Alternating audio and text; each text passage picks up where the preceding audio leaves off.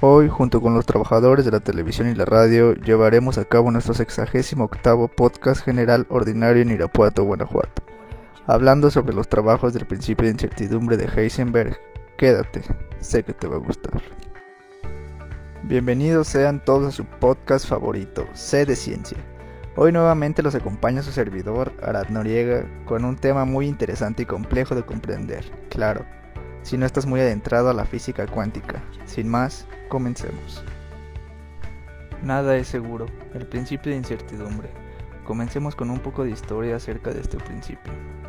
El éxito de las teorías científicas y en particular el de la teoría de la gravedad de Newton llevó al científico francés Marqués de Laplace a argumentar a principios del siglo XIX que el universo era completamente determinista.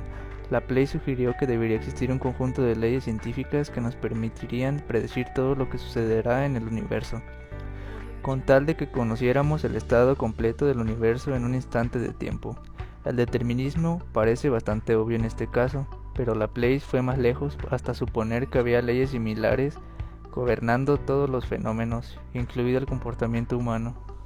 La doctrina del determinismo científico fue ampliamente criticada por diversos sectores que pensaban que infringía la libertad divina de intervenir en el mundo. De acuerdo con las leyes en las que se creía en aquel tiempo, un cuerpo caliente tendría que emitir ondas electromagnéticas, tales como ondas de radio, luz visible o rayos X, con igual intensidad a todas las frecuencias. Y para evitar este resultado obviamente ridículo, el científico alemán Max Planck sugirió en 1900 que la luz, los rayos X y otros tipos de ondas no podían ser emitidos en cantidades arbitrarias, sino solo en ciertos paquetes que él llamó cuantos. Además, cada uno de ellos poseía una cierta cantidad de energía que era tanto mayor cuanto más alta fuera la frecuencia de las ondas, de tal forma que para frecuencias suficientemente altas la emisión de un único cuanto requería más energía de la que se podía obtener. Y bueno, ya hemos abierto la caja de Pandora y no hay quien pare esto. La primera formulación seria de la mecánica cuántica la aportaron Schrödinger y Heisenberg en 1925, ambos de forma completamente diferente y en torno a la misma época dieron con sendas soluciones al problema, generando dos bandos que dieron lugar a una de las batallas intelectuales más bonitas de la historia. Heisenberg propuso la aplicación de la mecánica matricial haciendo uso de aparatos matemáticos que por entonces no se usaban apenas, las llamadas matrices. De este modo consiguió afrontar el problema de asentar la cuántica en unas bases matemáticas. Los enigmas de la cuántica se podían ver como una aplicación de las extrañas propiedades de las matrices. Schrödinger, por su parte, hizo una aproximación diferente, una formulación ondulatoria de la mecánica cuántica.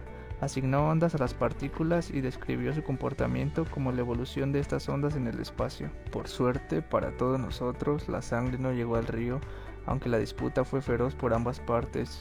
John von Neumann demostró poco tiempo después que se trataba de dos formas equivalentes de tratar el mismo problema con el mismo resultado. Sin embargo, aunque estas dos propuestas dieron solidez finalmente al edificio cuántico, también desvelaron propiedades horrendas del mundo a los ojos de los científicos de la época. Heisenberg, a través de su teoría matricial, dio con uno de los principios más extraños y a la vez más bonitos de la historia de la ciencia. Seguro que le suena, ¿eh? Es el principio de incertidumbre. Una de las propiedades más peculiares de las matrices es que en ciertas operaciones no conmutan. Conmutar quiere decir que el orden en el que se hagan las operaciones da igual. Por ejemplo, la multiplicación de números enteros es conmutativa. Da lo mismo multiplicar 3 por 5 que 5 por 3 y lógicamente el resultado es 15 en ambos casos. Igual ocurre con la suma, pero pues con las matrices no es así.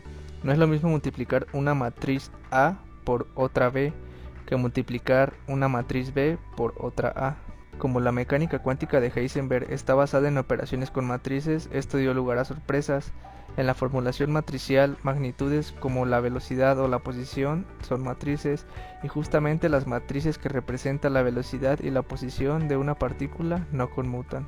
Como consecuencia, no es lo mismo medir primero un factor y luego el otro que hacer al revés.